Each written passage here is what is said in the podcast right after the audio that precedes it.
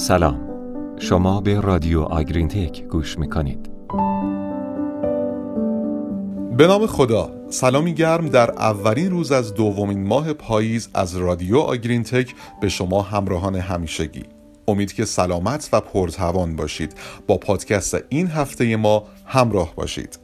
سلام، در پادکست این هفته به موضوع مواد مغذی ضروری برای حفظ سلامت گاوهای دوره انتقال میپردازیم. دوره انتقال پرچالش‌ترین دوره گله است و گاوهای این دوره اهمیت زیادی دارند. برای گاوهای شیری دوره انتقال آخرین 3 هفته آبستنی و اولین 3 هفته شیردهیه که در اون گاوها دچار تغییرات متابولیکی و ایمنی خیلی زیادی میشن و حساسیت اونها رو به بیماری‌های متابولیکی و عفونی بالا میبره.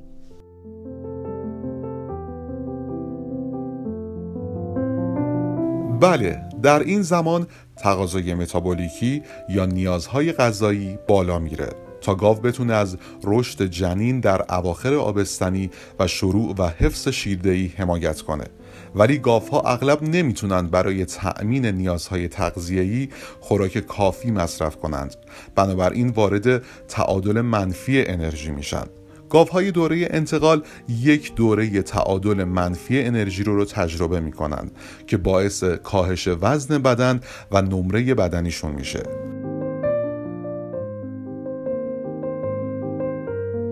در دوره تعادل منفی انرژی، چربی بدن به صورت NEFA بسیج میشه.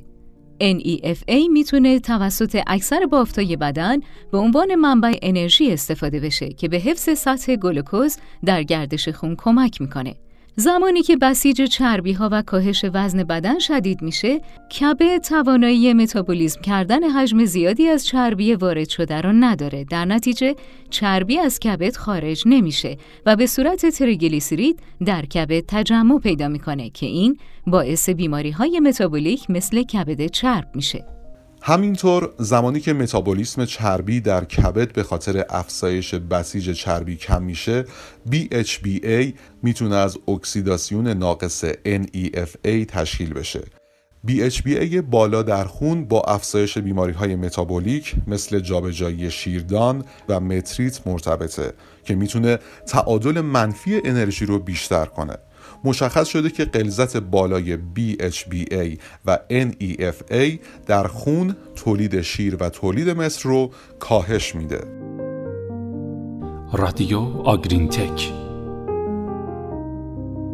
ارتباط بین تعادل منفی انرژی و کاهش عملکرد ایمنی نگران کننده است. مثلا افزایش غلظت NEFA و BHBA در خون با التهاب عمومی مرتبطه. علاوه بر این، کاهش عملکرد سیستم ایمنی در دوره انتقال میتونه باعث بیماری‌های عفونی مثل ورم پستان بشه. در دوره عفونت، فرایند کشتن عوامل بیماریزا شامل تولید رادیکال‌های آزاده. این میتونه روی گاوهایی که دچار تعادل منفی انرژی هستن تأثیر بذاره.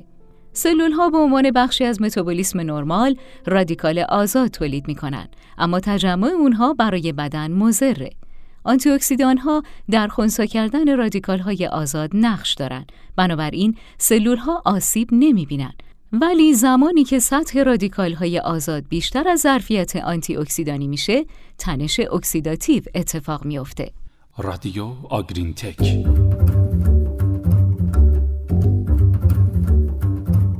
گاوهای شیری دوره انتقال به ورود به تنش اکسیداتیو که عمدتاً توسط تجمع رادیکال‌های آزاد ایجاد شده شناخته شدند که میتونه به کاهش ایمنی و افزایش تنش متابولیک منجر شه. علاوه بر این، شرایط التهابی مانند ورم پستان میتونه با تحریک تولید رادیکال‌های آزاد یا کاهش ظرفیت آنتی اکسیدانی تنش اکسیداتیو رو بدتر کنه. عملکرد آنتی اکسیدان‌های جیره مانند پلیفنول‌های گیاهی میتونن از چربی‌ها، اسیدهای نوکلئیک، پروتئین‌ها و سایر مولکول‌ها بر علیه تنش اکسیداتیو حمایت کنه.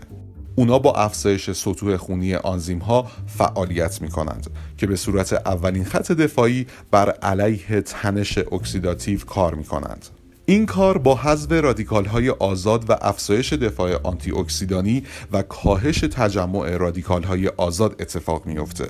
اونها میتونن سطوح ویتامین A و E رو هم افزایش بدن.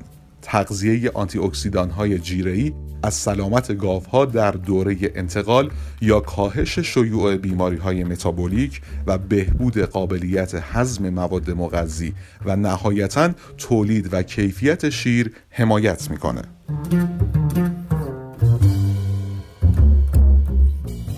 فاکتور مهم دیگه مکمل‌های مواد معدنی کم مصرفن. مواد معدنی کم مصرف برای فرآیندهای حیاتی بدن ضروری هستند که شامل عملکرد آنتی اکسیدان‌ها هم میشه. تغذیه میزان کافی از مواد معدنی کم مصرف میتونه عملکرد ایمنی، سلامت و تولید رو بهتر کنه. مثل آنتی اکسیدان‌ها، مواد معدنی کم مصرف میتونن به سیستم ایمنی کمک کنن تا رادیکال‌های آزاد رو شکار و اونها رو به ترکیبات غیر خطرناک منتقل کنن. نکته جالب اینه که مواد معدنی کم مصرف میتونن با آنتی اکسیدان‌های گیاهی همکاری کنن، طوری که هر دو سطح آنزیم‌های آنتی اکسیدانی رو که خط دفاعی اول بدن در تنش اکسیداتیو افزایش میدن. برای مثال مس و منگنز ترکیبات آنزیم‌های آنتی اکسیدانی هستند، در حالی که روی به عنوان کوفاکتور این آنزیم‌ها نقش داره، طوری که حضور این مواد معدنی کم مصرف برای فعالیت این آنزیم‌ها ضروریه. اگرچه این مواد معدنی کم مصرف نقش مهمی رو در کاهش تنش اکسیداتیو بازی می‌کنند، اونها در سایر فرآیندهای مهم هم نقش دارند. برای مثال روی در تشکیل استخوان، کنترل اشتها و متابولیسم انرژی، مس در تنظیم متابولیسم آهن، انرژی، تنفس سلولی و تشکیل استخوان و منگنز در کراتین شدن بافت، متابولیسم انرژی، تشکیل استخوان، عملکرد تولید مثلی و عصبی نقش دارند. به طور کلی اهمیت دوره انتقال در اینه که اتفاقاتی که در این دوره میفته میتونه روی عملکرد دام در کل دوره شیردهی تأثیر گذار باشه. اصطلاحاً به دوره انتقال دروازه ورودی گله گفته میشه و تامین سلامت دام در این دوره میتونه باعث بهبود عملکرد شیردهی و تولید مثلی دام بشه. کنترل شرایط تنش در مزرعه میتونه خیلی چالش برانگیز باشه، به خصوص زمانی که در مورد گاوهای شیری دوره انتقاله. شرایط مدیریتی برای جلوگیری یا حداقل کردن اثرات منفی تنش بر سلامت و تولید گاو باید همیشه مد نظر قرار گرفته بشه. جیره ها میتونن برای کمک به گاوها برای مبارزه با تنش با افزایش سیستم ایمنی و سلامت کلی فرموله بشن.